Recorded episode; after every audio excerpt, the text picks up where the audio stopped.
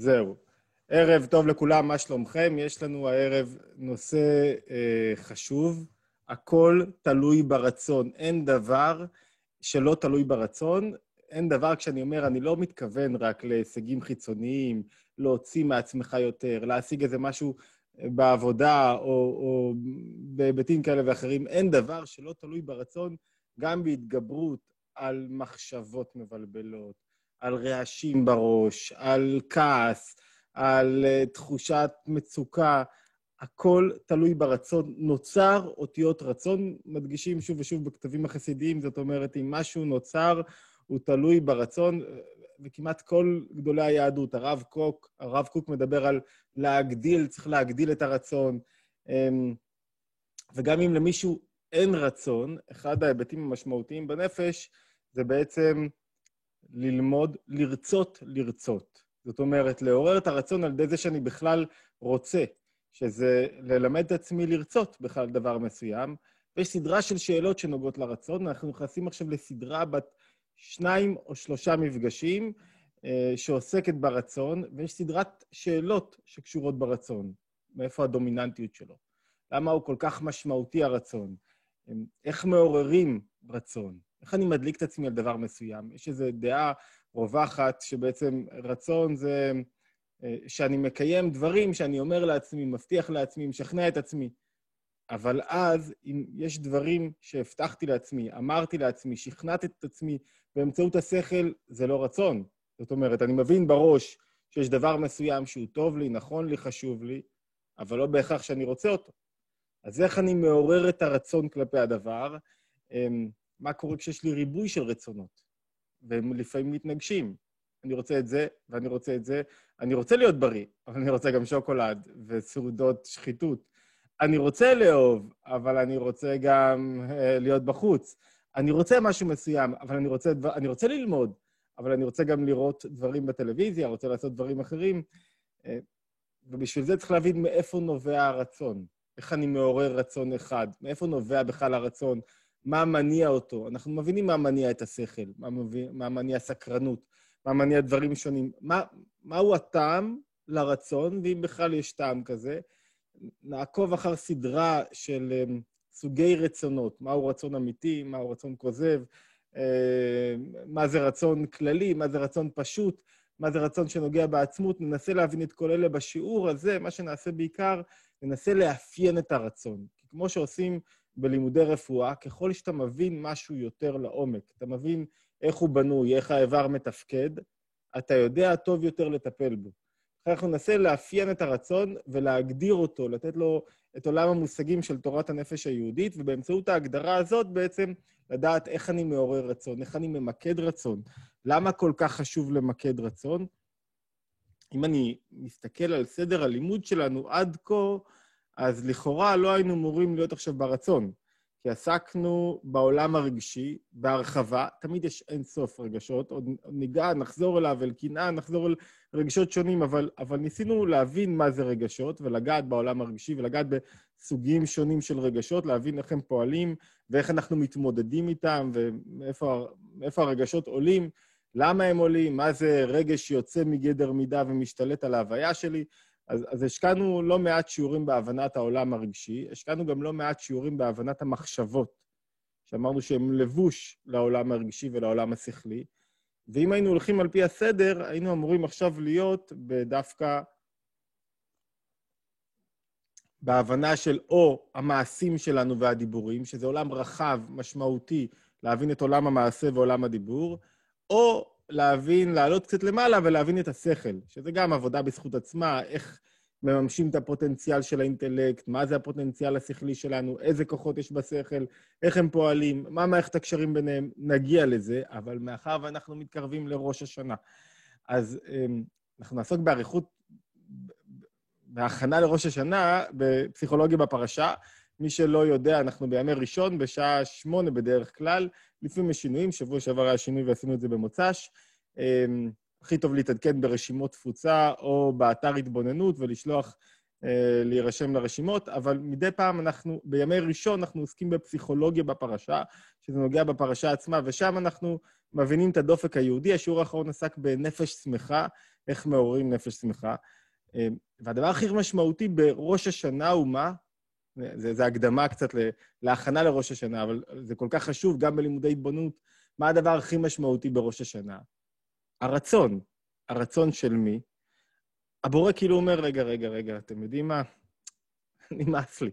די, מיציתי, אתם נחמדים, כל החבר'ה פה נחמדים, ממש, זה, הכל בסדר גמור, אבל מיציתי עם המשחק הזה, עולם, אנשים, נה, שוכני בתי חומר, מלחמות, רבים, אהבות, יצרים, נה, אוקיי, די, גמרנו, מספיק, אוקיי. אז הוא כאילו אומר לעצמו, אני עושה את זה כמובן, הוא כאילו אומר לעצמו, על פי ספרות החסידות והקבלה, הוא אומר לעצמו, אוקיי, מספיק. אני לא בטוח שאני רוצה יותר. לא בטוח שאני רוצה יותר. יכול להיות שמיצינו את העסק הזה. ואז כל העבודה אה, שלנו בראש השנה היא בעצם מה? לעורר בו את הרצון. לכן מערכת היחסים בינינו לבין המבורא מומשלת ליחסים בין בני זוג. זאת אומרת, כל חודש אלול אני אומר, תראה כמה אני יפה, וכמה אני משתדל, וגם אם פישלתי ונפלתי והתמודדתי, אני רוצה, אני רוצה, ואני רוצה להיות יותר בסדר. וכאילו בראש השנה אני מנסה לעורר אותו לרצות מחדש. כמו בבני זוג שהיא אומרת, די, מספיק, מיציתי, והתפקיד שלך זה לנסות להשיג הזדמנות חדשה, ולא לפשל הפעם. לנסות לקבל הזדמנות נוספת כדי שהיחסים יעלו קצת ויקרמו אור וגידים, ויעלו על, על מסלול יותר טוב. זו העבודה בעצם של ראש השנה, ועושים אותה בכל הדרכים, הקוגניטיביות והפחות, והשופר וה, והתפילות וכו' וכו', בעיקר על ידי השופר.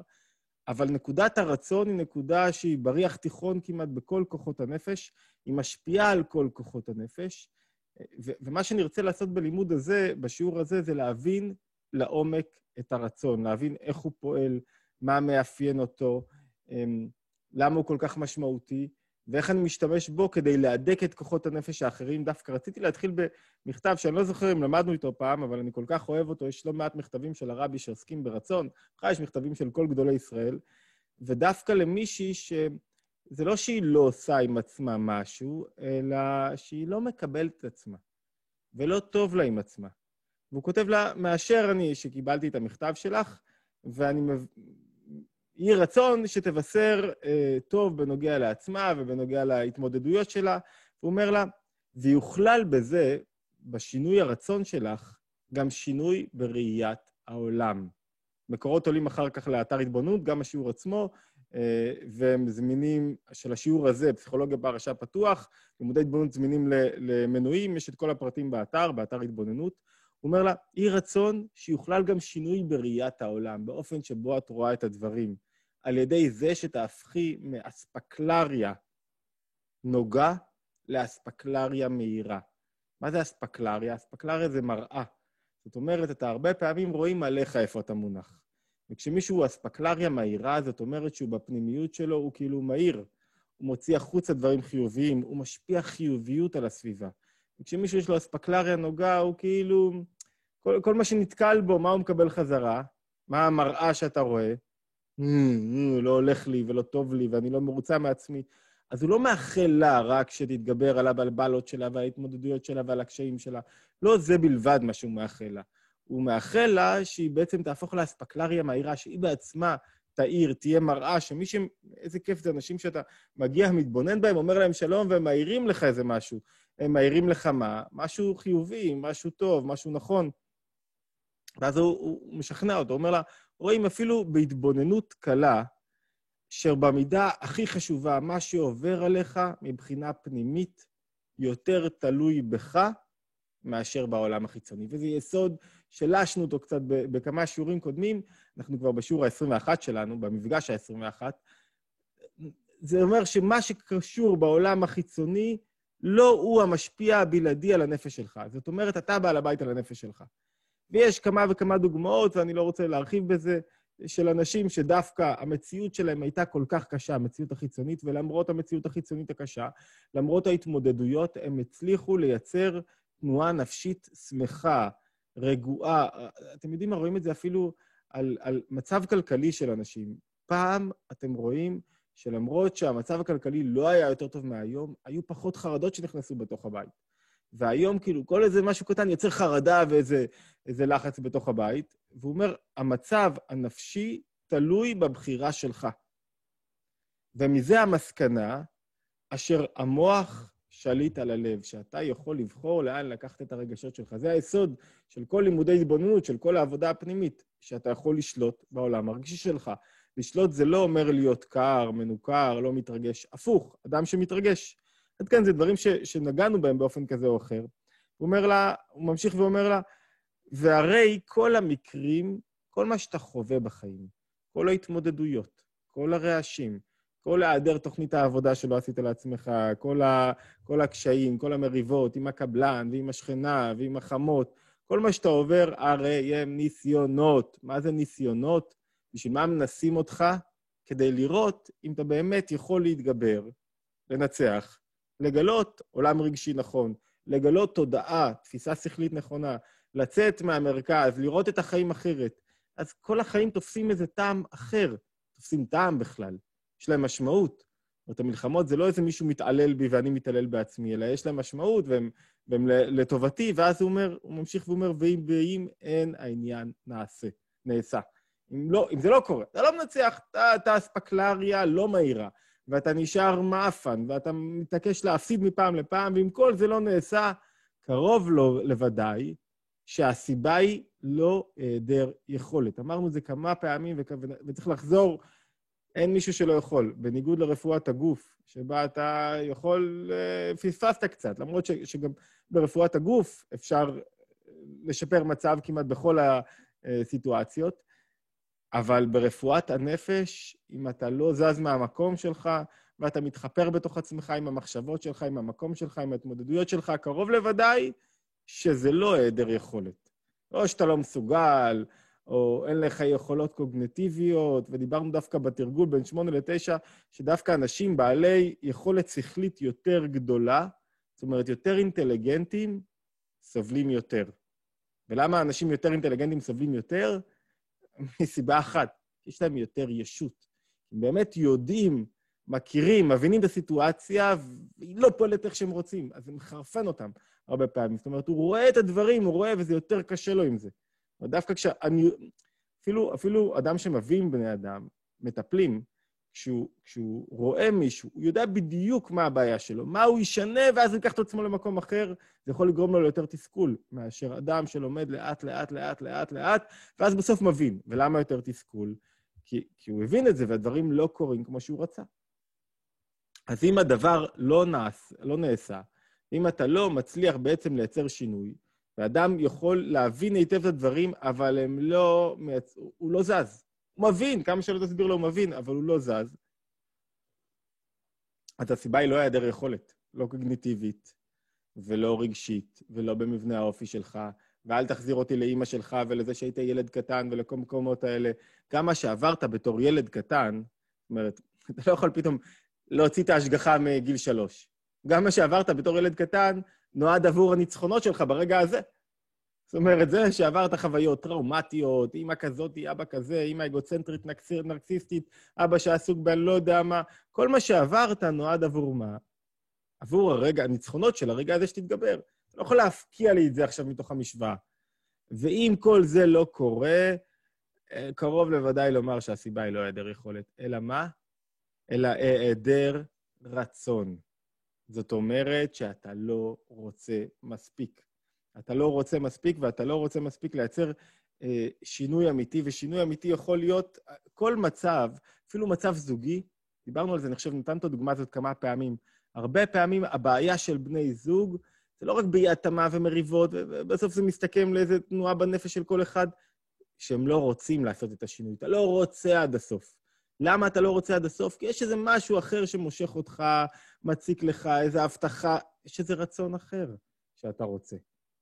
ואז אתה מוכר לעצמך מלא סיפורים ומלא, ומלא רציונליזציה של דברים, ו- ומה לא אתה... אבל אתה לא רוצה באמת. מה זה אותו רצון שהוא כל כך חשוב? אני מזכיר למי שמשתתף ששאלות אנחנו עושים בסוף, אני אקדיש זמן לשאלות, ואנחנו... תחשבו על השאלות, אפשר לראות אותם בצ'אט ואני חוזר אליהם בסוף. מה זה אותו רצון? אז, מה, איך אפשר לאפיין את הרצון? אז אנחנו עובדים כמו רופאים, ומנסים להבין את הרצון. כרגיל, המקום כשאנחנו רוצים להשיג הבנה רחבה, מעמיקה, באיברים של הנפש, לאן אנחנו הולכים, אתם כבר מכירים, לרבי הרשב, שם הכתיבה שלו מאוד רחבה, בייחוד אני הכי אוהב ללכת לסדרת המאמרים שנקראת המשך תערב, סדרת המאמרים, דיברנו עליה כמה פעמים, שהוא אמר מ-אלף תשע מאות ושתים עשרה עד אלף תשע מאות ושבע עשרה כמדומני, חוזרים לסדרה הזאת, ובסדרה הזאת יש הרחבות גדולות מאוד של דברים שנאמרו קודם לכן, לפעמים רק בציון, לפעמים באזכור וכו', ואני חושב שזה המקור הטוב ביותר בכלל, זאת אומרת, להבין את תורת הנפש, לא ב... אז מה הוא אומר לנו על הרצון? בואו נבין דבר דבר, אני תכף אעלה כמה מקורות ונראה אותם ביחד. חשוב לי אה, המילים המדויקות שלו, כי, כי כשאתה מבין את המילים המדויקות, אתה מבין בדיוק מה רוצים ממך, ויותר מזה, איך אתה יכול לייצר שינוי, ממש כמו ברפואת הגוף. אם אתה לא מקשיב בדופק אמיתי למבנה האיברים, אז אתה בקלות יכול לטעות. לכן חשוב להבין היטב מה הוא רוצה מאיתנו, מה זה הרצון הזה שבו הכל תלוי, והעיקר הוא הרצון, ו- ו- ולמה תחילת שינוי רגשי, שכלי, זוגי, אורי, משפחתי, תעסוקתי, פריצת גבולות, תלוי ברצון. טוב, אז הוא אומר לנו ככה, את, אתם זוכרים מילה כללית, איזה, איך הנפש בנויה, אמרנו? אמרנו שיש אור, עצמות של הנפש, שמאירה בתוך הגוף, ואז ההערה של הנפש בתוך הגוף היא מה שנקראת נפש בעצם, נכון? ואמרנו שההערה הזאת היא, היא, היא כדי שתהיה סדורה, יש לה שני היבטים. יש הערה שהיא לא ממוקדת, ויש הערה שהיא ממוקדת. מה זאת אומרת ממוקדת? היא מתאימה לאיברים. מה זאת אומרת היא מתאימה לאיברים? אני אעשה את זה בקצרה, דנו בזה בעריכות, מקורות, אבל רק כדי לתפוס את הנקודה. מה זאת אומרת מתאימה לאיברים? אמרנו שיש כמו שבלונה, כמו צלם. מה זה שבלונה? כמו שאתה יוצק בטון. נכון? אתה יוצק בטון, אתה יוצר איזה שבלונה מסוימת, אתה, אתה יוצר איזה, איזה מסגרת מעץ, אתה יוצק את הבטון, ואז לתוך המסגרת מעץ הזה, מה, ש, מה שיצקת, זה מה שנוצר, הבטון מתייבש. זה מה שנראה. אותו דבר, הערה של אור הנפש, מהירה דרך אותה שבלונה, אותה שבלונה היא מה שנקרא נפש בעצם, וההערה הזאת היא נפגשת עם עברי הגוף ועם הקיום שלי, והיא מחיה אותי בעצם. זאת אומרת, הנפש לא נמצאת, הנפש זה שם כולל לדרגות שונות של הערה. היא לא נמצאת כולה בתוך הגוף, היא מהירה בדרגות שונות, על פי אותה שבלונה שאנחנו מדברים, על פי אותה מסגרת. אוקיי, אבל איך אני מכוון? כאילו, עכשיו אתם, אתם מכירים את זה, אני אהיה ציורי קצת, אתם מכירים את זה... כשאתה בונה בית וכשאתה יוצא כזה משהו עם בטון, אז יש לך את ה... את ה... כזה צינור הזה ש... שיורה את הבטון. אז מישהו צריך לכוון אותו לאנשהו. איפה אתה יורה אותו? איך אתה יורה אותו? לאן אתה יורה אותו? זאת אומרת, צריך להתאים את ההערה של הנפש, נכון? לתוך השבלונה, ש... ש... שהאור הזה באמת יגיע אליך כמו שצריך. מה, מה היא עושה את ההערה? זה מה שנקרא הרצון. הרצון הוא לא כוח בנפש, כמו שכל, כמו רגשות, הוא לא מקום, הוא לא מחשבות, הוא לא דיבורים, הוא לא מעשים. אצלי, הכל יש בעיה עם הכל שלי? אני מקווה שלא.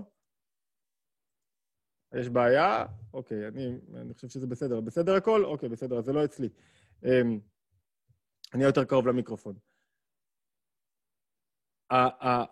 הרצון הוא זה שלוקח לנו בעצם את הצינור, ומה עושה עם הצינור הזה? מה עושה עם הצינור הזה? מעביר אותו לכיוון מסוים, כך הוא אומר, הרצון הוא כוח עצמי, הוא לא כוח פרטי בנפש. זאת אומרת, הוא לא שכל והוא לא רגשות, שמטה את הנפש לכל אשר ירצה בו.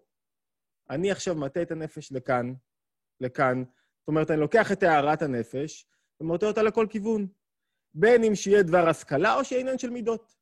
אני עכשיו בוחר מה לעורר, זאת אומרת, אם אמרנו שהרגשות הם מה? הרגשות הם המנוע של הנפש. מה זאת אומרת המנוע? מקום שליבי חפץ, שם רגליים מוליכות אותי.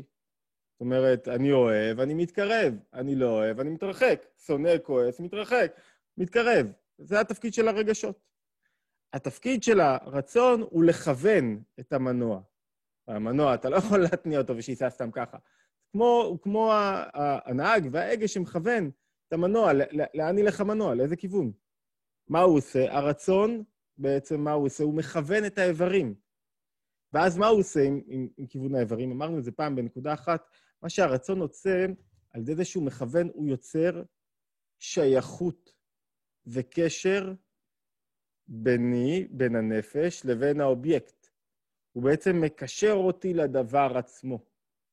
אתם זוכרים שהתחלנו על ראש השנה, ואמרנו שהדבר הכי חשוב בראש השנה, היום שבו נברא העולם על פי, היום שבו נברא האדם על פי האמונה היהודית, והיום שבו הקדוש ברוך הוא בעצם מוריד קפסולה של אה, אור, שיש בה את כל מה שעתיד לקרות במהלך השנה, כל השפע הגשמי והרוחני, ואז הוא בעצם מחליט בראש השנה על, אוקיי, אני רוצה שנה נוספת. אוקיי. אז אותו דבר, מה הרצון עושה? בואו נגיד, בלי רצון, אין לו כאילו שייכות לעולם. אין לו, אין לו, העולם כאילו מתנהל בפני עצמו, יש לזה מונח קבלי, נעסוק בזה בפסיכולוגיה בפרשה, דורמיטה. העולם כאילו נמצא במצב של שינה, כאילו אין קשר בינו לבין הבורא. ברגע שאני רוצה משהו, נוצר קשר ושייכות ביני לבין הדבר. ברגע שאני לא, אם, אם מישהו יכול לתת קישור, אז אני לא יכול לעשות את זה באמצע השיעור. ברגע שיש, ברגע שיש אה, קשר, שיש לי רצון במשהו, יש לי קשר אליו. אין לי רצון, אין לי קשר אליו. זה הנקודת מפתח. כשאני רוצה עכשיו, מעלה לי, הרי על מה המפרסמים נלחמים? לעורר בך את הרצון. מה זאת אומרת? אתה עכשיו יושב בבית, מה לי עכשיו לקולה? מה לי ולאיזה עניין? לא קשור אליי בכלל. אין לי, אין לי, אין לי שייכות. מה עושה, מה עושה הפרסומת? על מה היא נאבקת?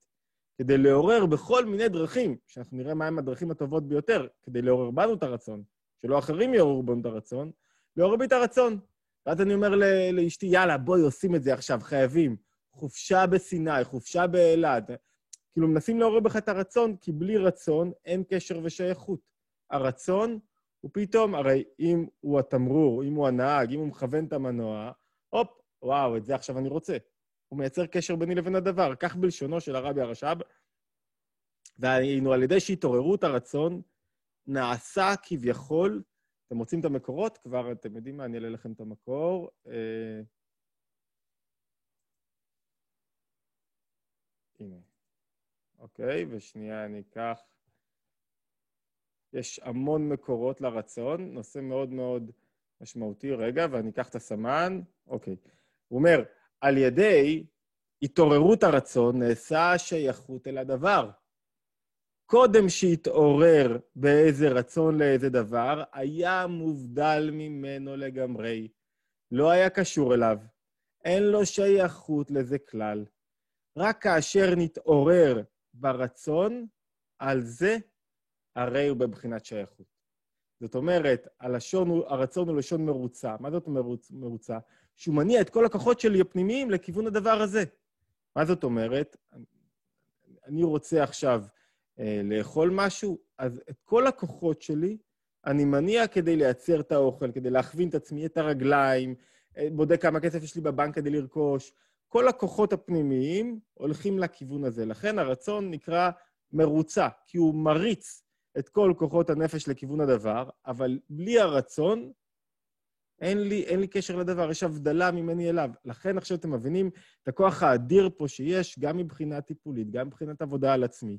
מה זאת אומרת? אם אני אצליח להגיע למצב שבו אני מחבר רצונות, מה זאת אומרת? אם אני מחבר רצון במשהו לא רצוי, שאני מחליט שהוא לא רצוי לי, מצליח לדעת איך אני מחבר אותו, ולהדליק רצון אחר. מה עשיתי ברגע שחיביתי את הרצון? הבדלתי את עצמי ממנו. יצרתי ההבדלה. ומה עשיתי ברגע שהתנעתי את הרצון הנכון? יצרתי קשר ושייכות. מה זה עושה? נותן לי את השליטה על המנוע, חזרה לידיים שלי. זאת אומרת, יש דיונים שלמים, גם אנחנו נעסוק בהם בזווית מסוימת, בעולם המושגים של תורת הנפש היהודית, האם הרצון הוא דטרמיניסטי, או שהאדם הוא בעל בחירה חופשית. יש לו רצון חופשי. מה זאת אומרת? האם הרצון זה ככה, נגזר עליך, זהו, אתה, אתה, אתה אני רוצה, הלכתי אחרי, אחרי קמיעת הלב, הלכתי אחרי הלב שלי, רציתי את הדבר כל כך, האם אני יכול, יש לי בחירה ברצון? זאת אומרת, אני יכול לבחור מה לרצות? כל מי ש... כל מי ש... ש אה, פחות או יותר הגיע למצב של גירושים, פירוק, עזב, לא רציתי את זה יותר.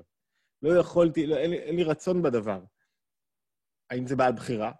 אם יש לך בחירה חופשית ברצון, ואם כן, מה זה אומר? שאני יכול להחליט למה יש לי שייכות ומה אני מבדיל את עצמי. ואז אם אני בעל שייכות והבדלה, אז אני מחליט מה קורה עם כוחות הנפש שלי. זאת אומרת, שה... תכף נראה שהרגשות, שהם יכולים להעלום בי בעוצמה כל כך גדולה, לא שולטים בי יותר. לכן יש לרצון כזאת עוצמה, כזה עוצמה. מה זאת אומרת? אני יכול להחליט עכשיו מה אני מבדיל את עצמי ומה אני קושר את עצמי אליו, ואז אני גם מחליט ממילא לאן המנוע שלי ילך. אז אם אני, אני התאהבתי במשהו מסוים, עכשיו אני מחליט שאני מכבה את הרצון הזה. הופה, אהבה, מנוע, אהבה זה מנוע, גדפין, זוכרים? הופה, מנוע, הופ, נחבא. אין לו סולר, אין לו דרך להניע, הוא לא הולך לכיוון הזה. לאט, לאט, לאט נחבא, אתה לוקח אותו למקום אחר. אז כדי להבין יותר איך אני...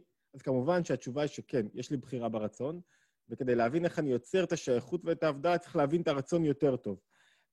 איך הוא עובד הרצון? באיזה, באיזה, באיזה, איזה אופן הוא עובד? דיברנו על הרגשות, הבנו איך המנוע עובד, איך עובד הרצון. אז הרצון, מה שמאפיין אותו זה שהוא לא מתלבש כמו איבר פרטי. זאת אומרת, יש את כוח הראייה בעין, יש את כוח השמיעה, יש את הרגשות שמתלבשים בך, יש את הכוח השכל שמתלבש בראש. אף אחד לא העלה בדעתו אי פעם בהיסטוריה של המין האנושי, שהשכל פועל דרך הרגל. כולם היה ברור שהשכל הוא בראש. תקטע את הרגל, מבחן פשוט, תקטע את הרגל, האדם ממשיך להפעיל את השכל שלו.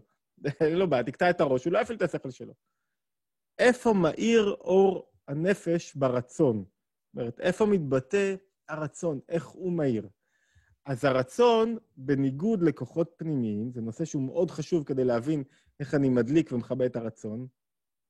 הרצון, בניגוד לכוחות פנימיים, הוא לא, הוא לא מאיר עכשיו באיבר מסוים, הוא לא כוח פרטי, אלא הוא מאיר בכולך, בכל האיברים. עצמות הרצון נמשך לפעול בכל איבר ובכל כוח. זאת אומרת, כמו שאמרתי קודם, כשאני, כשמישהו רוצה משהו מסוים, אז הוא, ניקח דוגמאות קונקרטיות, אפילו המריבות שלכם בבית, עם בני הזוג, הרבה פעמים המריבה, יש כאילו איזה נושא, סביבו רבים. כנסו פנימה, תראו שהמריבה היא רק שיקוף של משהו יותר עמוק. אולי אתה כבר לא אוהב, אתה לא אוהב. אולי אתה התאהבת במשהו אחר, רצית משהו אחר, התעורר בך משהו אחר. כנסו עוד קצת פנימה, תראו שזה לא אהבה, אהבה היא רק המנוע, שמקרב ומחזיר. זה הרצון, אתה כבר לא באמת רוצה. עכשיו, לא משנה מה, אתה עכשיו מוכר לעצמך מיליון סיפורים, במחשבות שמגיע לך משהו אחר, שאתה במקום אחר, שאתה לא קיבלת, ש... ש... מה, מה לא? זה, יש רציונליזציה של הדברים, ויש עולם רגשי, יש מלא סיפורים שאתה יכול למכור לעצמך, שאלה הכוחות הפרטיים. אבל בעצם הרצון מאיר על כל הפחות, והוא מושך אותם לכיוון הזה, הוא מרחיק אותם מהכיוון הזה. זה מה שהרצון עושה. לכן עצמות הרצון נמשך לפעול בכל איבר ואיבר. זה, זה, זה הנקודה. בואו נתקרב עוד טיפה. יותר מזה. מה יותר חשוב לי מהנקודה הזאת? לא רק שהוא פועל בכל איבר ואיבר, אין שום... נוח לכם עם המקורות ככה? בסדר? או שאתם רוצים תמונה מלאה... נוח. אוקיי. אין, אין שום מקור... כי אנחנו רק נוגעים לפעמים במשפט אחד, אבל המקור נשאר על, ה, על הלוח. אין שום איבר, יותר מאשר הוא מהיר בכל האיברים, אין שום איבר שפועל בלי רצון. אין כזה דבר שאיבר מסוים יפעל, ינוע, בלי שהוא קשור ברצון. הרצון הוא זה שמשפיע על כל כללות האיברים. כללות תנועת האיברים הוא על ידי הרצון דווקא. אין להם תנועה בפני עצמם. למה? כי בעצם, מה, מה עושה לך הרצון? הרצון הוא מקשר את הנפש עם האיברים. הוא כמו מתג מסוים, שאתה מפעיל את האדם, הופ, עכשיו הוא יכול לנוע. הופ, אתה לא יכול לנוע. ולמה זה כל כך חשוב? אני בכל זאת אחזיר אתכם אליי, כי אני יותר אה, נהנה, ותכף אני אעלה שוב. אה, למה, זה, למה זה כל כך חשוב? כי בעצם, אם אין לך רצון, יש הרבה מקרים שאתה רואה... חבר'ה, מה זה מוכשרים? אבל הוא לא רוצה עד הסוף. למה? כי הוא מקרר את עצמו. מלא סיבות יש למה הרצון לא פועל. כדי להבין את הסיבות הללו, אנחנו צריכים להבין מה מניע את הרצון. אז את הסיבות אני משאיר אותם עוד מעט.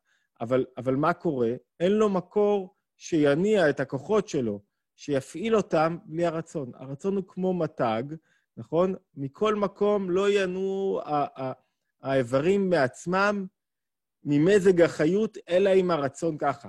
וכאשר עולה ברצונו לנענע ידו ורגלו, אז דווקא מתנענע. מה זאת אומרת? אתה יושב עכשיו על הכיסא, נכון? אתה יושב עכשיו על הכיסא, ואתה פתאום אתה קמת. לא חשבת על זה שקמת, פתחת את המקרר, שלפת משם, עשית כוס קפה, שלפת בקבוק בירה.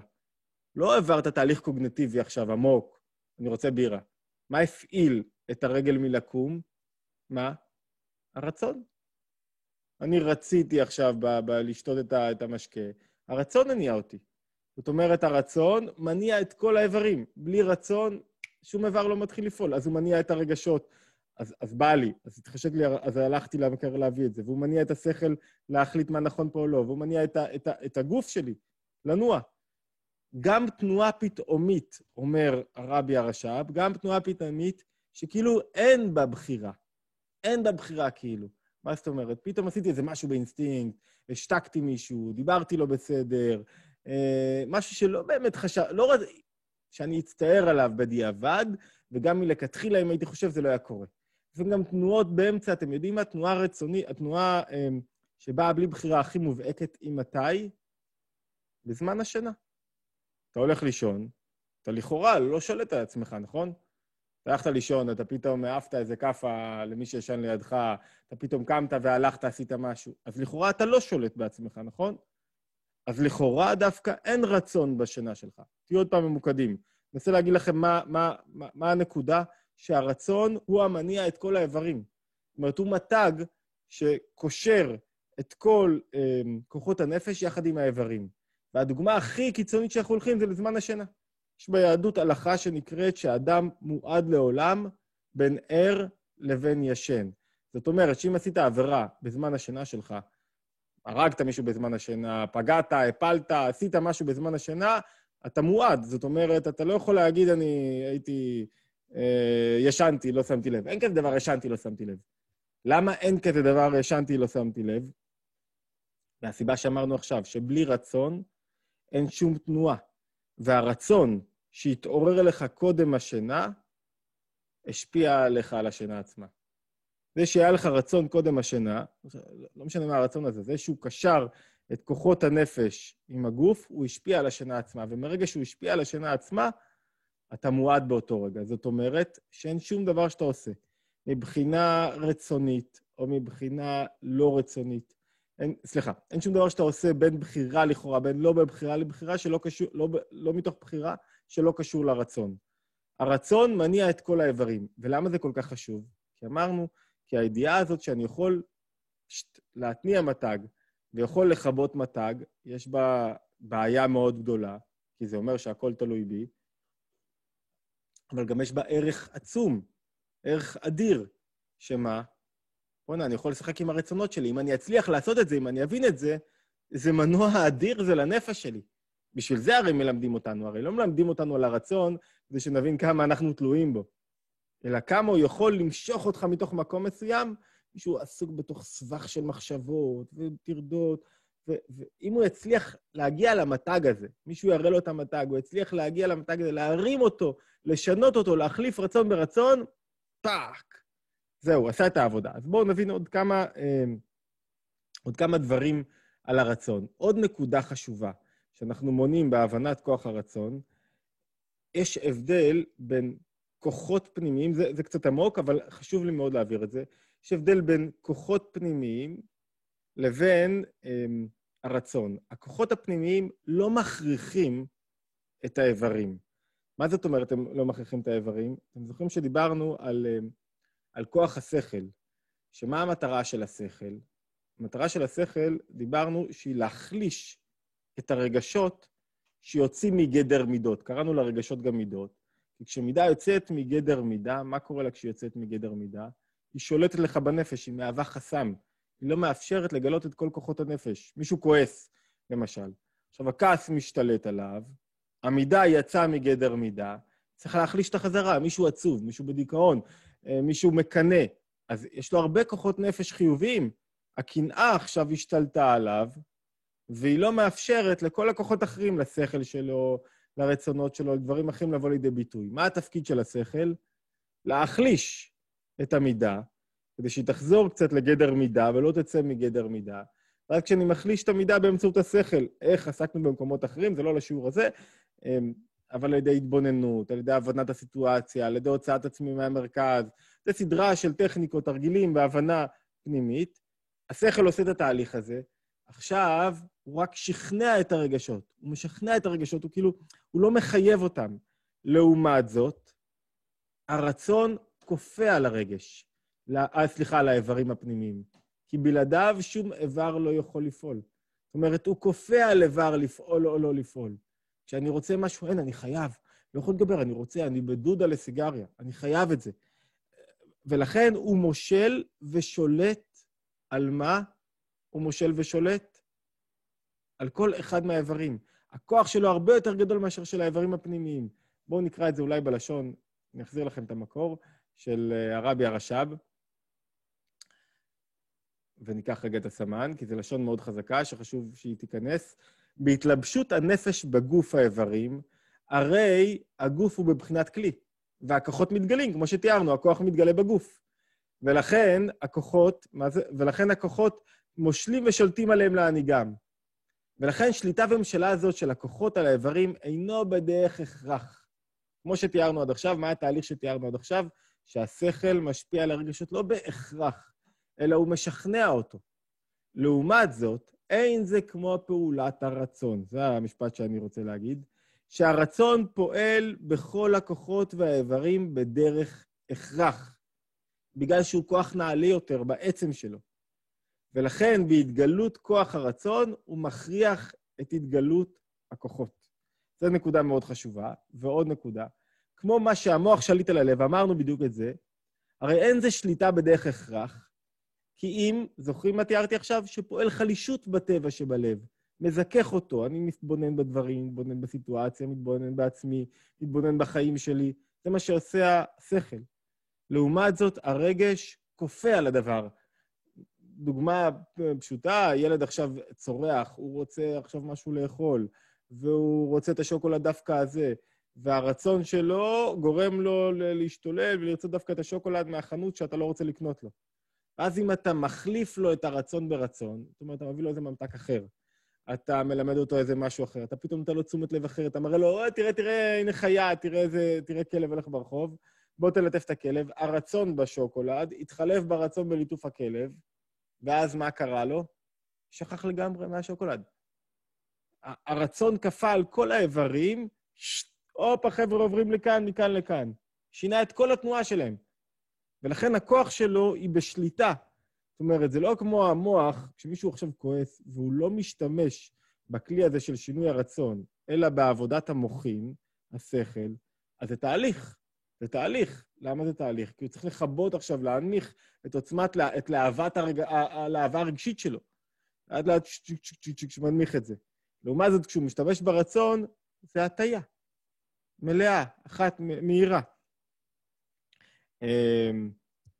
ולכן, וואי, וואי, וואי, איך הזמן בורח.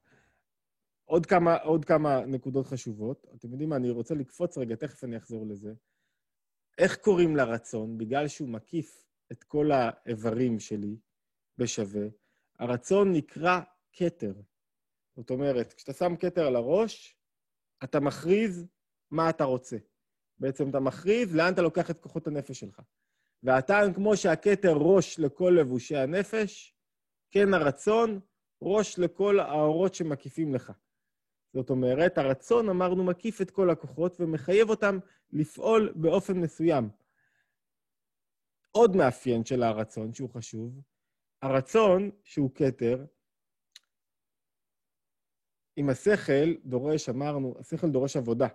זאת אומרת, ככל שהילד קטן יותר, אז ה, ה, ה, היכולת שלו לשלוט ברגשות שלו קטנה יותר.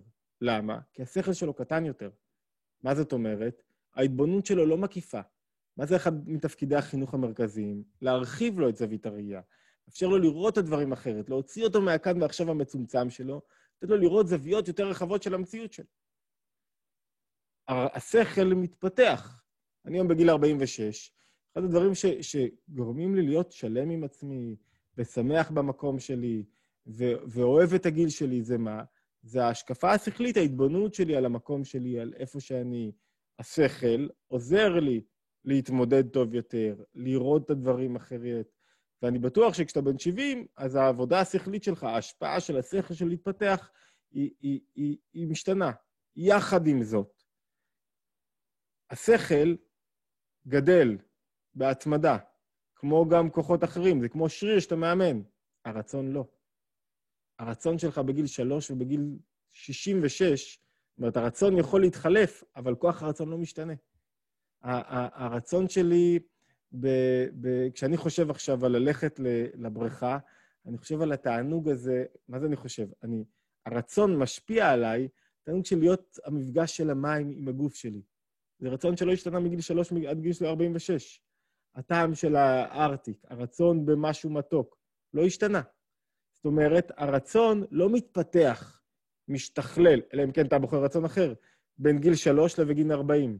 זה המאפיין הגדול של הרצון. מה שאין כן ברצון אינו תלוי במשך השנים. אין בהגדלתו בעצמו ואין בהשפעתו בשערי הכוחות. איפה אתם רואים את זה במוחש? אתם רואים את זה אצל גדולים שנופלים. כל יום מתפרסם על איזה רב, על איזה איש צבא בכיר, על איזה... על איזה, לא יודע, מה שפתאום נפל ב- ב- בעניינים בינו ובינה, בכל מיני עניינים אחרים. מה קרה? הרי השכל שלך התפתח כל כך, אתה, אתה איש כזה בכיר, אתה, אתה נשיא מדינה, איך אתה נופל? אתה רב, באים אליך אנשים, מתייעצים אליך, איך אתה נופל? והתשובה הזאת היא לא כל כך קשה, שאלה לא כל כך סבוכה למי שלומד חסידות לעומק, כי הוא מבין, אחד, את מבנה הקרב שמתנהל בכל אחד, אבל בתוך הקרב פנימה, בתודה, בתודעת האויב, מה הוא מבין יותר לעומק? הוא מבין את איך פועל הרצון. זאת אומרת, יכול להיות שבשכל התפתחת, בכישורים שלך, ביכולות שלך, אבל הרצון שלך לא השתנה, והרצון את מה מעורר? את העולם הרגשי, הרגש מתעורר, מניע, הופ, ואתה עושה את המעשה. אז הוא משפיע על עולם המעשה, עולם המחשבה, יותר גרוע מעולם המעשה. אז אתה מונח בזה לגמרי. ואז הוא אומר, הרצון יש בו תכף ומיד ואינו תלוי בשנים. מה יצא? מה זה מוכיח? שהרצון של אותו אלוף, שר, נשיא, שהיה לו בגיל שש עשרה, אותו רצון כמו שיש לו בגיל שישים ושש. אבל מה ההבדל? עכשיו מישהו יגיד לי, אבל מה, התפתחתי, אין לי אותם רצונות וכו'. כשיגדל מתעלם הרצון מפני התגלות הכוחות הפנימיים. מה זאת אומרת? כשאתה מתפתח, אז הרצון בדבר אחד מתחלף. אני רוצה לשבת עכשיו עם... הרצון נשאר בלשבת ולבזבז זמן, אבל הכוחות הפנימיים שלי, השכל, וההתפתחות הרגשית קצת, גידול המידות, ואני תשמע, אז כל רגע יותר משמעותי. אז אני מגלה רצון אחר, רצון יותר פנימי, יותר עמוק, יותר גבוה, יותר פשוט, נדבר על סוגי הרצונות, נשים רגע להבין את הרצון. כאשר הכוחות הפנימיים מתגלמים יותר, מתעלמים הכוחות העצמיים שהן הכוחות מקיפים. וכמו שכתוב במקום אחר. זאת אומרת, מה שהוא ניסה להגיד לנו פה עכשיו, זה שפעולת הרצון היא תכף ומיד, אבל אפשר להעלים אותה, אפשר uh, להדחיק אותה, אפשר לא לתת לה מקום. אבל כשהיא מתגלה תכף ומיד, זה, זה עוד נקודה. זה לא רק שהרצון לא השתנה לאורך השנים, אלא הוא גם מהיר בלי שיהיות כלל. עכשיו, זה גם נקודת תורפה, כמו שאמרנו לגבי הרצון, וגם מעלה גדולה יותר. למה זה תורפה? כי מי שלא מבין את ההבדל בין רצונות שונים, בין רצון קטן, זמני, חסר ערך, שיכול לבלבל אותך בחיים שלך, לבין רצון פשוט, אמיתי, שנדבר איתו, מי שלא יודע לזכך את מה אני באמת רוצה. ויותר מאשר מה אני באמת רוצה, למה אני רוצה את הדבר הזה? מה המקור, למה אני רוצה את זה? מי שלא מזכך ומבדיל בין רצונות, אז יכול להיות שהרצון שמאיר בו הוא קטן פשוט והוא יצטער עליו. למה? כי הרצון אין לו שום שיעיות זמן כלל בזמן שהוא מתגלה. אבל זה לא רק הבדל בין שנים, הוא מתגלה צ'יק. הוא לא כמו מתפתח, עכשיו בשכל, צריך ללמוד, להתחמם, להבין, ברגשות, צריך להתעורר, צריך לפתח את הרגשות. לא, הוא מאיר תכף ומיד. הוא מיד מתגלה בי, כמו שאמרנו על הילד הקטן, שבהתחלה רצה שוקולד, ואחרי זה החלפת לו את הרצון במשהו אחר. ילד גדול שבהתחלה רצה אותו כזה, ואחרי זה רצה אותו כזה. אז אותו דבר רצון, הוא מתעורר בלי שום שיות כזה זמן כלל. ומה החיוב בזה? מה, מה, מה הכוח העצום של הרצון? אותו דבר. אתה יכול להחליף אותו ממקום אחד למקום אחר. הרגע רצית להיות שקוע בתוך עצמך, בתוך הבלבלות שלך. זוכרים את המכתב שעשינו כבר בתחילת הדרך, שדיברנו על, בתחילת השיעור, שדיברנו על מישהי שיש לה רצון במה? בלהיות שקועה בתוך עצמה, בתוך עצבות, בתוך החסך, בתוך ההיעדר, לא להעיר, ואתה בא לך להיות שקוע בתוך הרעשים שלך, והמקור של זה זה הרצון, כי אתה רוצה להיות שם. למה אתה רוצה להיות שם? אתה רוצה לדבר על עצמך, לעסוק בעצמך, שהכל יהיה סביבך. והרבה פעמים גם, גם בטיפול יכול להיות בעיה גדולה מדי, שדווקא מחזירים את האדם למרכז, בוא עכשיו נדבר עליי. כשנדבר עליי, שם הרצון שלי בעצמי, הוא יכול להיות מאוד מסוכן. אז הוא אומר, דווקא הרצון הזה, מה, מה המעלה הגדולה, אם אתה מצליח לעשות את זה, שהוא בר שינוי בלי שיות כלל. ואינו בא בסדר והדרגה בדרך השתלשלות, בגלל שהוא לא אור פנימי. מה זה אור פנימי? דיברנו על המושג בהרחבה של אור וכלי. זוכרים? ואמרנו שזה נכון גם ביחסים ביני לבין אשתי וביני לבין הזולת, וגם נכון ביחסים כלפי עצמי. כל אור גבוה צריך שיהיה לו כלי שיכיל אותו. זאת אומרת, אתה בא עכשיו ממלא רעיונות, הזולת לא כלי להכיל את מה שאתה אומר לו. הוא צריך שתבנה לו את זה לאט לאט, תסדר לו את זה בראש. זה שאצלך זה יושב בראש, זה לא אומר כלום לגביו. ודיברנו מה המאפיינים של אור וכלי. רצון לא מופיע בתצורה של אור וכלי. לא, זה לא התצורה שבה הוא מופיע, שבה הוא מתגלה.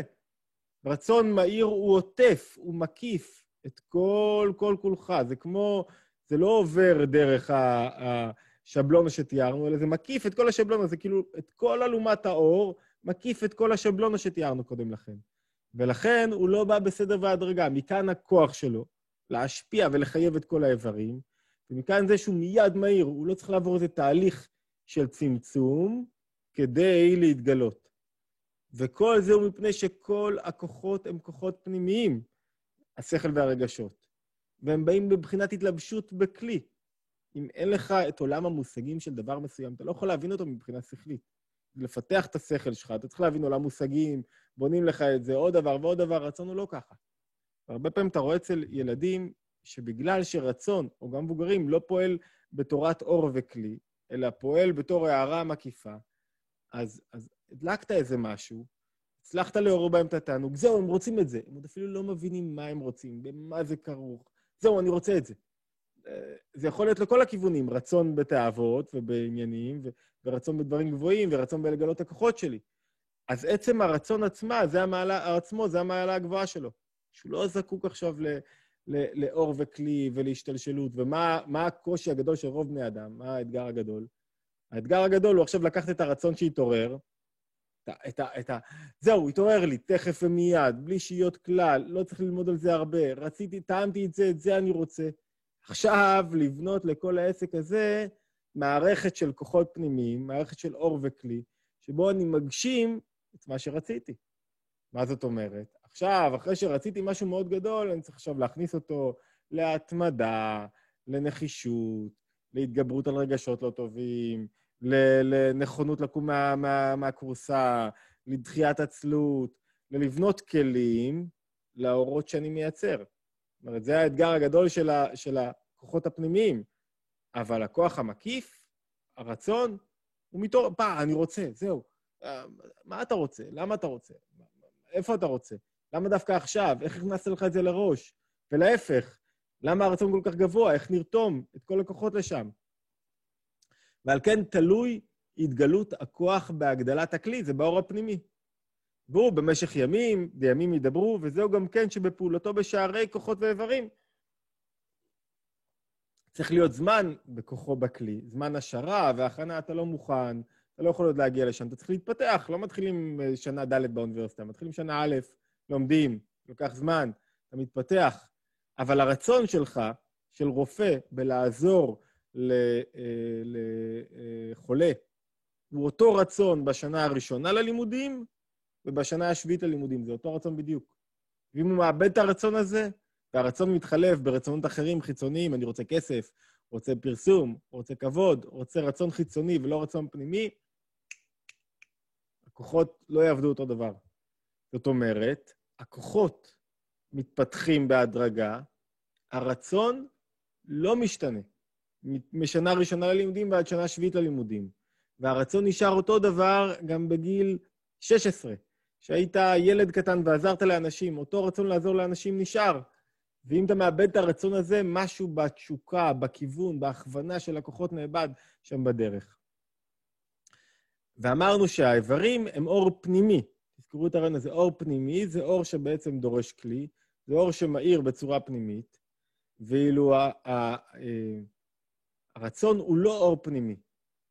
הכוחות צריכים, אמרנו, השערה וההכנה וגדלים, והאיכות שלהם תלויה בהרבה דברים, בדקות המוח וביכולת להעיר את הדברים. וזוהי גם כן הסיבה שצריך להיות בסדר והדרגה, כמו שאמרנו. כל דבר שקשור לשכל צריך להיות בסדר והדרגה. אתה תביא עכשיו שכל מאוד גדול לתלמיד, הוא לא יבין, רעיונות מאוד, הוא לא יבין. צריך לאט לאט לבנות לו את זה. אבל הרצון איננו כוח פנימי, כי אם כוח עצמי. דהיינו, מה מבטא, מה זה הרצון עצמו? אנחנו תכף נראה, או הזמן רץ כל כך מהר, שהרצון אין לו שום דבר מפני עצמו, אין לו מציאות אמיתית. הוא התגלות של עצמות הנפש, כי אינו בא בהתלבשות בעצמו ובפעולתו, ולכן הרצון כל כך קשור לביטחון עצמי. דיברנו בשבוע שעבר על ביטחון עצמי, ואמרנו, מה זה בעצם ביטחון עצמי? ביטחון זה לא ביטחון בעצמי, זה ביטחון במה?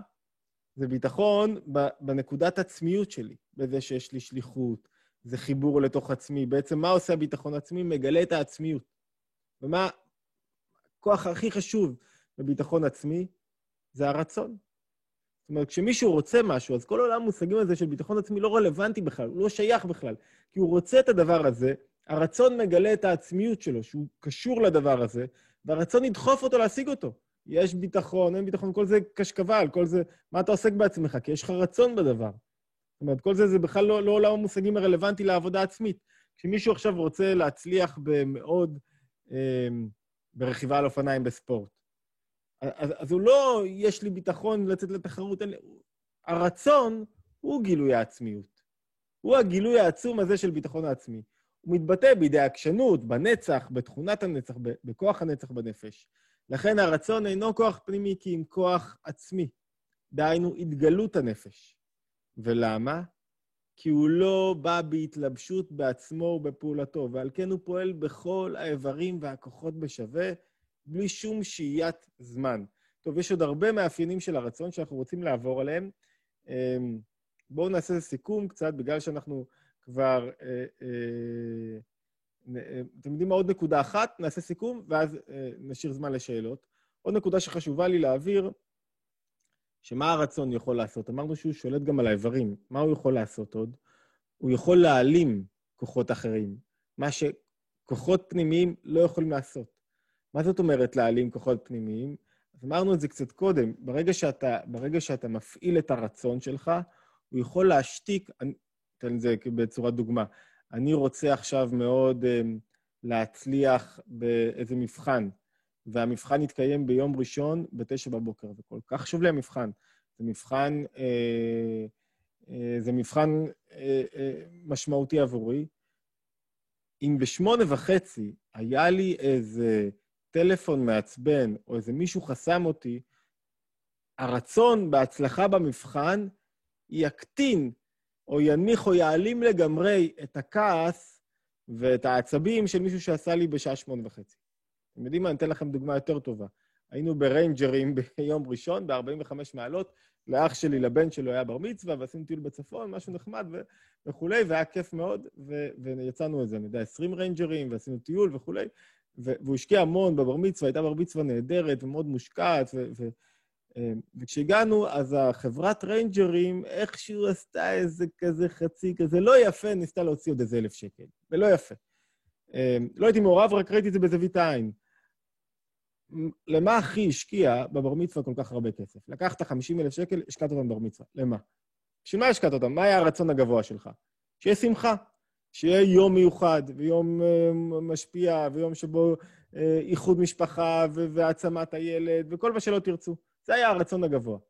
עכשיו, מעצבן אותך שמישהו מנסה לעבוד עליך באלף שקלים, אבל אתה יודע שאם עכשיו אתה תריב איתו, אם תתווכח, אם תיכנס יותר מדי, הפסדת לא את ה-אלף שקלים, את ה-חמישים אלף שקלים, כי הרסת את היום.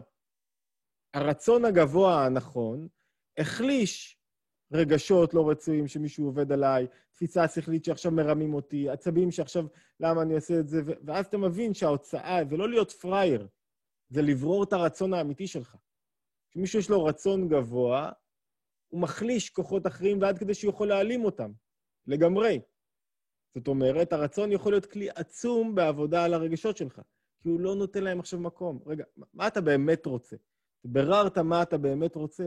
אם אתה רוצה עכשיו ערב זוגי טוב עם אשתך, אז מה אתה עכשיו רב על שטויות? מה אתה עכשיו מתעצבן? מה אתה נותן לרגש לא רצוי לשלוט? מה הרצון יכול לעשות? להעלים לחלוטין את הרגש הלא רצוי. זה הכוח האדיר שלו, וזה כוח אדיר בנפש. למה זה כוח אדיר? כי הכעס, הקפדה, החרדה יכולים עכשיו להתעורר.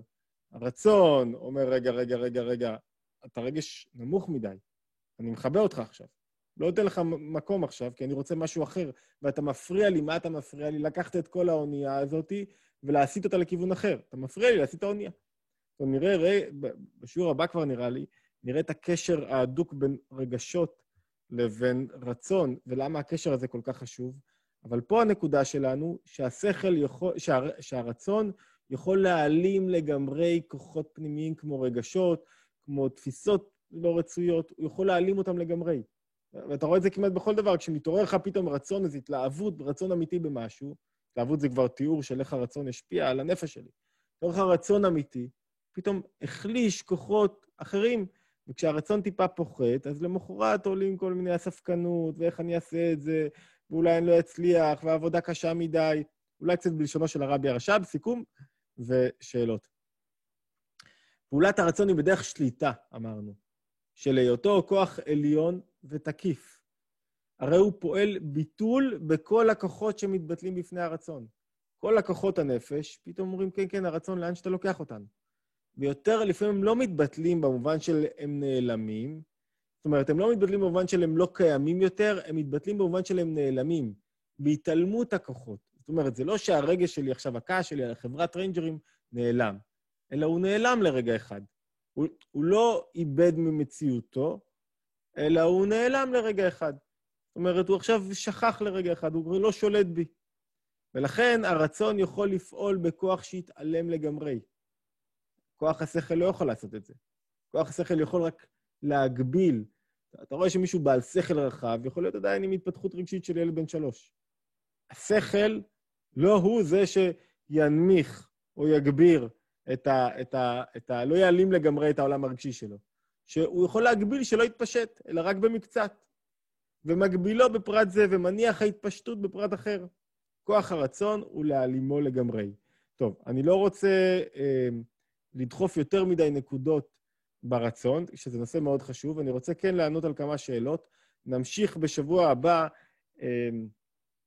בשבוע הבא נמשיך בעוד מאפיינים של הרצון, ובבירור הרצון, שזה אולי הנושא הכי חשוב, איך אני יכול להשקיט רצונות מסוימים ולעורר אחרים, ואיך אני יודע מה אני באמת רוצה, ויותר חשוב למה אני רוצה, נמשיך עם עוד הגדרות של סוגי רצונות שונים, אני מזכיר לכולם שכדי לקבל, אה, כדי לקבל עדכונים על השיעור ובכלל, אה, ועוד הרבה שיעורים טובים, אז הכי טוב להציב, רגע, אני אביא לכם את הלינק, הכי טוב אה, למלא פרטים או להצטרף לקבוצת הוואטסאפ, אנחנו משתדלים לא להעמיס יותר על המידע, או אה, דרך המייל, והכל באתר התבוננות, שלחתי עכשיו את הלינק, פסיכולוגיה בפרשה, אני מזכיר, זה ביום ראשון, אולי השבוע טיפה נקדים, אני אראה איך אני אספיק, יש לי איזו הרצאה באילת, ויש לנו גם תרגול לנשים בלבד, מנויים, ביום שלישי בשמונה עד תשע. טוב, לפני שאלות סיכום קצר, מה הבנו מהרצון? הרצון זה לא השכל שמסביר לי עכשיו למה אני רוצה דבר מסוים, זה לא השכל. הרצון זה לא הרגשות שמניעים אותי, מקרבים אותי, מרחיקים. הרצון זה כמו החץ הזה, שלוקח את כל כוחות הנפש לאיזה כיוון. וכאן המעלה הגדולה שלו, וכאן החיסרון. אנחנו מנסים להבין פעולה של איבר, אין ברור חיסרון. זאת אומרת, הכוח הגדול זה שאני יכול עכשיו שט, להעביר את עצמי מכאן לכאן. וכשאני מעביר את עצמי מכאן לכאן, אני מחבא את כל מה שהתעורר לי כאן בצד הזה, וזה כוח עצום, כי זה נותן בשורה מאוד מאוד אופטימית לכל מי שרוצה לשנות את הרצונות בחיים שלו, את כיוון הנפש שלו. זה אומר שזה נעשה ברגע אחד. הרצון לא צריך עכשיו פיתוחים והכנת כלי כמו, כמו להסביר בשכל. לא. אחרי שהרצון משנה כיוון, צריך להמשיך להזין אותו. בהכנת כלי לכוחות הפנימיים, בהתמדה, בהפעלת כוחות נפש מסוימים, בהתבוננות נכונה. וזו המעלה הגדולה בעצם של הרצון. ואמרנו, הגבלנו את זה לראש השנה, התחלנו עם זה, שכל מה שאנחנו רוצים מהבורא בראש השנה, שירצה אותנו. אותו דבר בזוגיות. זה אותה משל שדרכו אפשר להבין את הקשר עם הבורא. כל מה שאני רוצה שהיא תיתן לי צ'אנס נוסף, שהיא תרצה את זה. והכל מתחיל ברצון, בסופו של דבר הוא משפיע על הרגשות, כי הוא מכוון אותם לאיזשהו כיוון. ואמרנו שאם אתה חופר קצת פנימה הרבה פעמים, אתה מוצא שזה היה מה? זה, זה, הרגשות, הכעס, הריחוק, החרדה, הם, הם, הם, הם מנוע שהתעורר כי הייתה לו סיבה, לא היה שם רצון. שאלה הגדולה שעומדת לפנינו, והיא שאלת המפתח כדי לפתור את עניין הרצון, היא מה? בואו נראה אם אתם קולטים. היא מה מניע את הרצון? מה המקור? מה הסיבה לרצון? האם יש לו סיבה? אם זה כמו סיבה ומסובב? כי אם אני יודע מה הסיבה, נשאר הולך לסיבה, החליף סיבה. זאת אומרת, מה הסיבה לרצון? ואנחנו נראה שיש יש רצונות עם סיבה, יש רצונות בלי סיבה, אבל ברגע שאני יודע מה הסיבה לרצון, זאת אומרת, מה מאיר אותו, מה מעורר אותו ומה מחבא אותו, אז יש לי את, ה... את המפתח גנבים הזה. שלכל... שגם אם אני בתוך, גם אם אני חסר כישורים לחלוטין, גם אם יש לי יכולות שכליות נמוכות, ועולם רגשי רקוב, ו... ועברתי את התעללויות בגיל שלוש, ומה לא עשיתי, כל זה היה רק הכנה, שאני יכול לשנות את זה באמצעות הרצון. ולהפך, אם יש לי כישורים אדירים ויכולות אדירים, כמה חבר'ה אתם מכירים שעל הקבר שלהם ירשמו פוטנציאל לא ממומש? אתם כל כך הרבה אנשים, והפוטנציאל לא ממומש לא בגלל היעדר יכולות. להפך, הפוטנציאל לא ממומש, ושהם לא רצו אף פעם. לכן המקור של החשוב, של הרצון חשוב. לעורר הרצון הוא כמו ה... לחבר לשקע, את ה... את ה... זה הדימוי אולי הכי טוב, לחבר את כל המערכת החשמלית לשקע. אם אין לי חיבור לשקע, לא יעבוד שום דבר. אז, אז אני חייב לחבר את זה לשקע, ו, ו, ולא רק לחבר לשקע, להתאים אחרי זה למתח הנכון. טוב, בואו נראה קצת שאלות כדי שנמקד, ונמשיך בנושא הרצון בשבוע הבא. אז מההתחלה, יוסיף דעת, יוסיף מחוב, תודה רבה, נכון? אז רק חסרי חוכמה שמחים? לא, להפך. במצב, השאלה הזאת נוגעת להתחלה שאמרנו שאנשים בעלי יכולות קוגניטיביות גבוהות, בדרך כלל נוטים להיות יותר בעלי ישות, ולכן ממילא מעמידים את עצמם יותר במרכז, וממילא הם יותר פגיעים רגשית.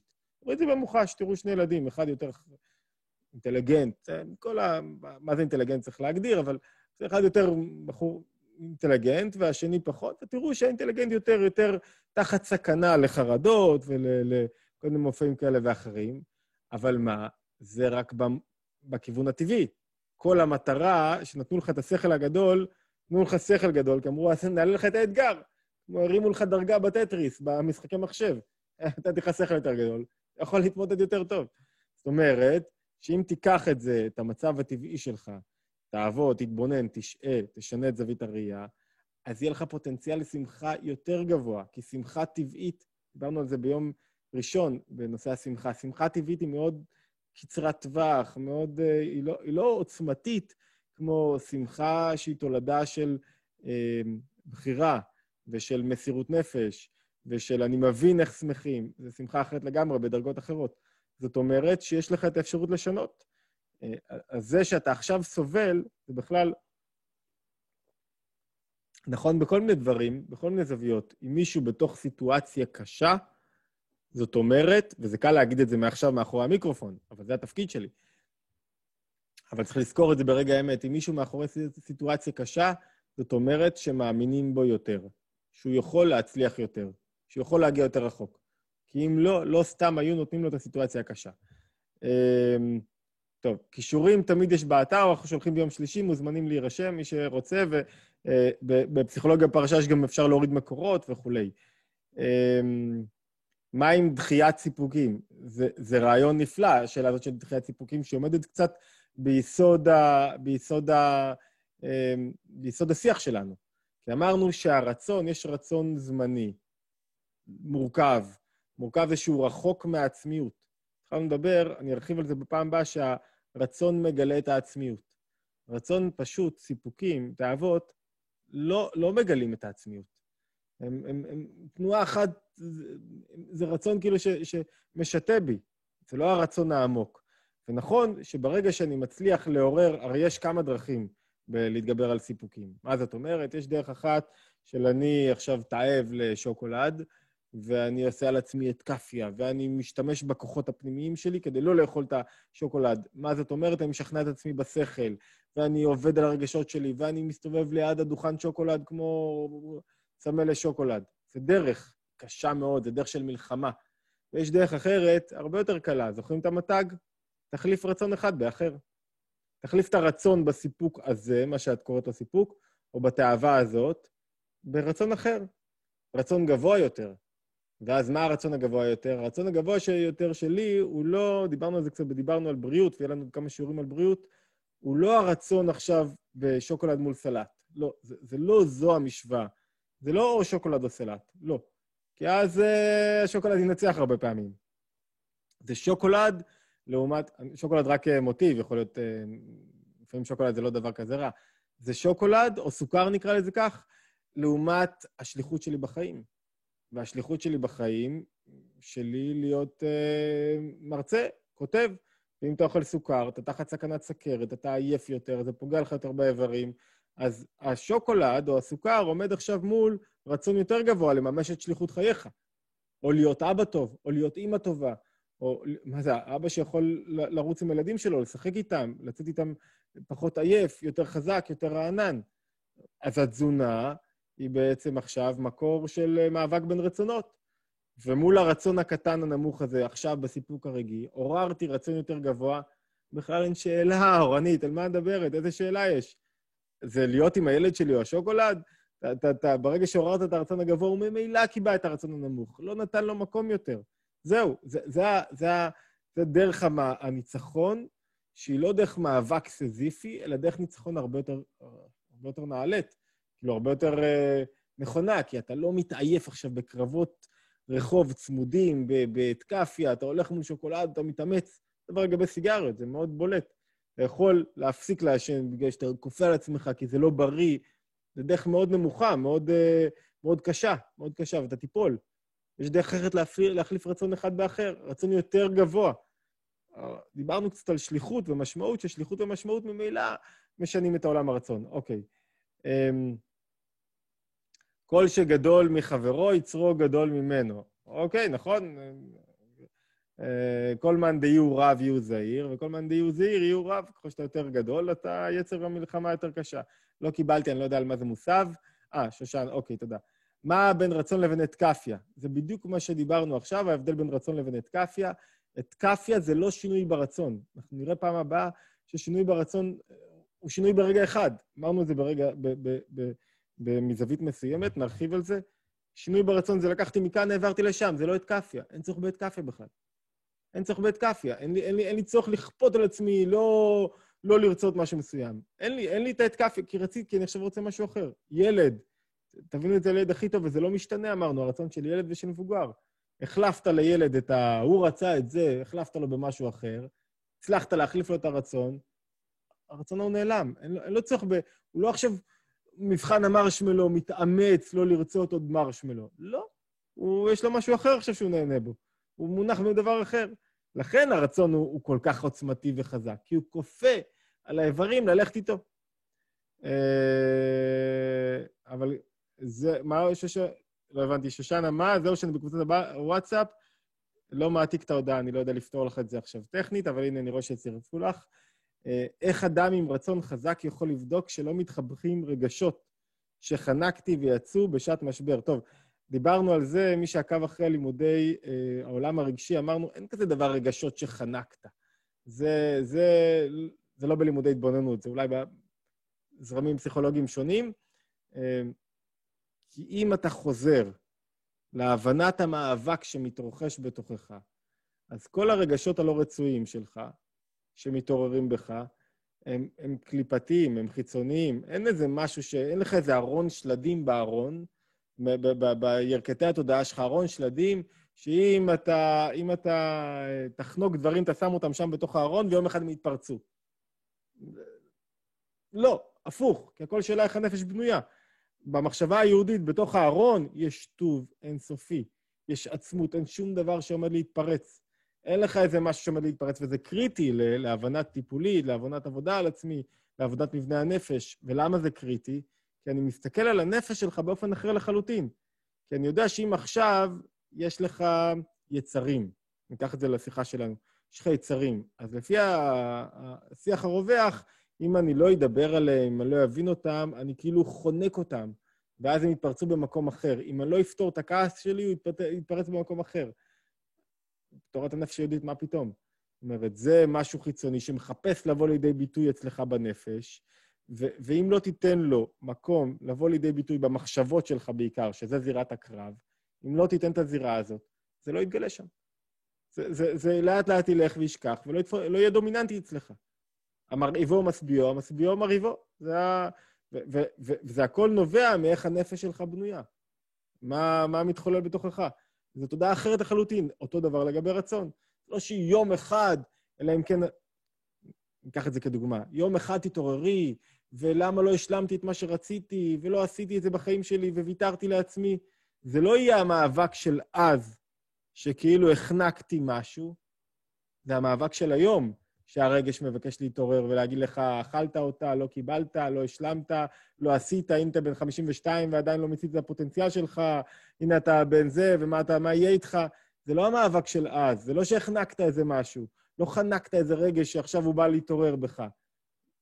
שקוש. ועכשיו המאבק שהרגש, והמאבק נשאר כל הזמן, רוצה לבוא לידי ביטוי, רוצה הרגש הלא רצוי, שהוא המאפיין אותך, רוצה עכשיו להשתלט לך על, על, על הערת הנפש, לצאת מגדר מידה, עכשיו הוא משתולל, עכשיו הוא בא לידי ביטוי, עכשיו זה הזמן לנצח אותו, אין שום דבר שחנקת. זאת אומרת שאם תהיה פחות בהמה, זה לא תחניק שום רגש לא רצוי, אלא להפך. תתחיל למד עצמך לנצח עוד קצת. אה, תודה למריאם, תודה לך על ההשתתפות, איזה כיף. בואו נראה עוד כמה שאלות אחרונות. יש רצון רב להוציא מהכוח אל הפועל, להיות בשליחות, להפיץ חסידות ועדיין לא שם. מדייקת את עצמי כל הזמן. האם זה אומר שאין מספיק רצון? איך מוצאים ומחזקים את הכוחות בתוכנו שנהיה כל? טוב, רצון נוגע לשליחות ולכל דבר. אז, אז אמרנו, הרבה פעמים יש דבר, רצון מתעורר, אבל יש הרבה דברים שמחלישים אותו בדרך. בין אם זה רצונות אחרים, רגע. זה כמו שנאווה שואלת, זו אותה שאלה, מה קורה כשיש רצון ואין תנועה ופעולה למימושה, למימוש הרצון? אז אמרנו, שהרצון מופיע בדרך מקיפה. יש לו הרבה אפשרויות בלחבות אותך או להתניע אותך. אבל עכשיו צריך שיהיה גילוי נכון של הכוחות הפנימיים. זאת אומרת, הלימוד הזה הוא לא במקום לימוד אחר על, ה- על השכל או על הרגשות. אמרתי לכם בתחילת הדרך, מי שכבר איתנו מההתחלה, שבעצם כל כוח בנפש אתה לומד, אתה אומר, וואו, זה, עכשיו זה שם. אבל, אבל זה לא, כי יש מערכת שלמה של... של מבנה הנפש. אז זה לא במקום להכין, לעורר את שאר הכוחות, ולהכין כלי בצורה הדרגתית. זה בדיוק כמו שקראנו אצל הרבי הרשב. עכשיו התעורר לך הרצון. עכשיו התפקיד שלך לזכור אותו, לנסח לעצמך אותו, לברר אותו, להציב אותו כל הזמן, להחיות אותו, הרצון הנכון. מה שקורה לנו בדרך כלל שאנחנו מחיים את הרצונות הלא נכונים. איך אמרה קודם דרורית, אני לא זוכר, שאתה מחיה את התאוות, את הסיפוקים, את זה בקלות. כל העולם מסביבי דואג שהרצון הזה לא יחבל לי. כל העולם בפרסומות, ב- ב- מה שלא, דואגים שהרצון הזה, בתאוות אכילה, בדברים אחרים, בסיפוק, לא יחבל. דואגים לזה. תפקיד שלך לא לחבות הרצון האמיתי והפנימי שלך, ועכשיו להכין לו כלי פנימי. מה זאת אומרת? אני רוצה עכשיו להיות, אה, לרוץ ארבעים קילומטרים. נחמד מאוד שאתה רוצה את זה. תתחיל עכשיו לרוץ קילומטר, תחזק את השרירים, תעשה פקלי כוח, תצא בבוקר, תעשה גמישות, לאט לאט תכין כלי לאור. הרצון הוא הכוח המניע שיתחיל איתך מאה קילומטר ראשון, ועד שעוד חצי שנה תרוץ ארבעים קילומטרים. זה הרצון, הוא יכוון אותך לשם, אבל אתה חייב לשמור אותו, להזין אותו, לתת לו להפעיל את הכוחות הפנימיים בצורה נכונה. הרופא, יש לו רצון לעזור לאנשים, אבל אם הוא לא הפעיל כוחות פנימיים בצורה נכונה, אם הוא לא עורר את כוח הנצח כדי להתעקש על זה, אז הוא לא יהיה רופא. הוא יהיה אדם שעוזר לאחרים, אבל לא, לא ידע את מקצוע הרפואה, שדורש הרבה מיקוד, הרבה לימוד, הרבה להתגבר על דברים שלא מעניינים לפעמים. מה יעזור לך להתגבר על זה? שהשארת את הרצון בחיים. אז מה שאנחנו אומרים פה, שיש יש לא מעט טכניקות, אנחנו מדברים עכשיו לרצון, לא רוצה לבוח למיליון דברים, אבל הרצון, מה שמבטא אותו, נקודה, שזו תשובה גם לדורית, הרצון, מה שמבטא אותו, זה שהוא מתבטא בכל מה שאתה עושה. ועבור הרצון, אתה לא יכול להעמיד אף פעם ממה שאתה עושה. ניקח את זה רגע מהדוגמה עם הבורא, למשל, יש הרבה מצוות במחשבה היהודית, בעולם היהודי, נכון? כל מצווה יש לה את העניין שלה, את הערך שלה, יש מצוות גדולות, קטנות, אבל בכל אחת מהמצוות מתבטא הרצון של הבורא. זה, זה ההיגיון היהודי. במצווה הכי קטנה, ברכילות, או באהבת ערך כמוך, שזה לא הכי קטנה, כן? אבל מתבטא אותו רצון כמו במצווה הכי גדולה. בתפילין, כמו, ב, אה, כמו בשמירת שבת, אותו רצון בדיוק. אותו רצון שאני מדבר בראש השנה. זאת אומרת, אם נחזור לאשתי רגע, שתמיד יותר קל לדבר עליה, אם הרצון שלה, אם כשאני מממש את הרצון שלה, אז אותו דבר אני מממש את הרצון כשאני קונה למתנה או זורק את הזאב לפח. הרצון שהיא תהיה מאושרת, שתהיה זוגיות נכונה, שאלה טוב, כשאני זורק את הזבל לפח, או כשאני קונה לה מתנה, או כשיוצאים לסוף שבוע באילת, שעלה שלושת אלפים שקל, או, או זריקת זבל לפח, זה בדיוק מימשתי את הרצון. מה אני רוצה להגיד לך? מה הנקודה? שאם אתה מבין את זה, אז גם אם אתה מדבר עם חברה איזה מילה, ועשית את השליחות שלך, מימשת את הרצון. זאת אומרת, מה שמקטין את זה עכשיו, זה כל מיני דברים שמעכבים בדרך, שאומרים לך, אה, מה אתה עושה, אה, לא ש... זה כל מיני כוחות שמחלישים אותך. אבל הכוח האדיר של הרצון, חייבים להזין אותו ולתת לו עוד מקום. אז זה מה שאין תנועה לפעולה ומושעת. אנחנו יחד עם זאת בשיעורים הבאים נעשה גם אה, סדר עבודה, כמו שאנחנו עושים בשיעורים אחרים, בסדרה, בדרך כלל אני מתחיל בהבנת המאפיינים, ואז לאט לאט לאט לאט עוברים ל, ל, אה, אה, לעבודה הפרקטית. לעומת זאת בשיעור בודד, אז ישר אנחנו מגיעים לכלים. ופה אה, בכוונה אנחנו מבינים את הרצון מכל העברים שלו, את המעלות שלו, את הכוחות שלו, את איך הוא פועל, איך אנחנו יכולים להשתמש בו, ואז אה, להפעיל אותו יותר טוב. אה, גם אני עם אותה שאלה, ואולי נוכל ביחד לברר בעצמנו, אם תרצי לרשום טלפון שלך. אוקיי? זה, זה נפלא, מצוין, לייצר קשרים פה, זה דבר נהדר, אני חושב, בתוך השיח הזה. אנחנו עושים את זה בייחוד בתוך לימודי התבוננות, בתוך התרגול. האם אנחנו מחליפים רצון ברצון, באמצעות החלפת המחשבות, שהיה נפלא, אבל הכל מתרחש במחשבות, הרצון לא. הרצון לא. כי הרצון אמרנו, המחשבות הם לבוש לכוחות הפנימיים. הם לא בהכרח לבוש למעל הכוח המקיף, כמו הרצון. כי אתה רואה שבשביל לקום, להביא לך את, ה, את, ה, את הבירה מהמקרר, או כשמישהו מעליב אותך ואתה צריך להגיד לו, אה, מעליב אותך, אתה רוצה לנפנף אותו, אתה לא צריך לחשוב על זה. אתה לא עובר תהליך של חשיבה, לא תהליך קוגניטיבי, זה בטוח לא. כשאשתך אמרה לך איזה משהו, ואתה מיד עונה לה, אה, אבא, כאילו, משהו, מישהו דרך על איזה יבלת וקפצת מיד. לא עברת תהליך של מחשבה. המחשבה מזינה, מפתמת, מחיה את, ה, את העולם הרגשי, אבל הרצון לא צריך אותה. הרצון יכול להעיר בלי המחשבה. לכן, כי משהו שם ברצון שלך, נגע בך, הופ, ועורר אותך, בעד, נגד, הניע את התנועות הרגשיות לשם, החזיר אותם. אחרי זה המחשבה ייחס לתמונה, באותה תצורה של אור וכלי. והיא עכשיו מנסה, או אם זה רצון לא רצוי, כמו שאנחנו מדברים עכשיו, היא מזינה אותו, היא מזינה את הרגש, כאילו היא נותנת דלק למנוע. היא המקום שבו המחשבה מתגלה, ולכן אה, אה, העבודה היא לא רק על המחשבות. אנחנו נראה שאיך אנחנו מחליפים רצון ברצון, שזו נקודה מאוד משמעותית, אבל בשביל זה צריך להבין מה הניע את הרצון מלכתחילה. השינוי ברגע אחד ברצון מתבטא בלשון חז"ל, הרי את מקודשת לי על מנת שאני צדיק גמור. נכון? זה, זה, זה דוגמה שמשתמשים בה הרבה בחסידות. אה, תודה לרב יהושע, שאם מישהו בעצם, אה, טוב, אני חושב שאפשר לראות את זה מאוד כמה כיוונים, אם מישהו בעצם אמר על עצמו, עברה על עצמו שהוא צדיק, אז, ה, אז הניסויים הללו לא פסולים, למרות שהוא הציג את עצמו כצדיק, והוא לא צדיק בעצם. אשמח לקבל עדכונים על השיעורים, לצערי הרב פספסתי, אז הנה הקישור, נרשמים כאן, וזה מגיע או בקבוצת וואטסאפ, או במייל, שוב שלחתי.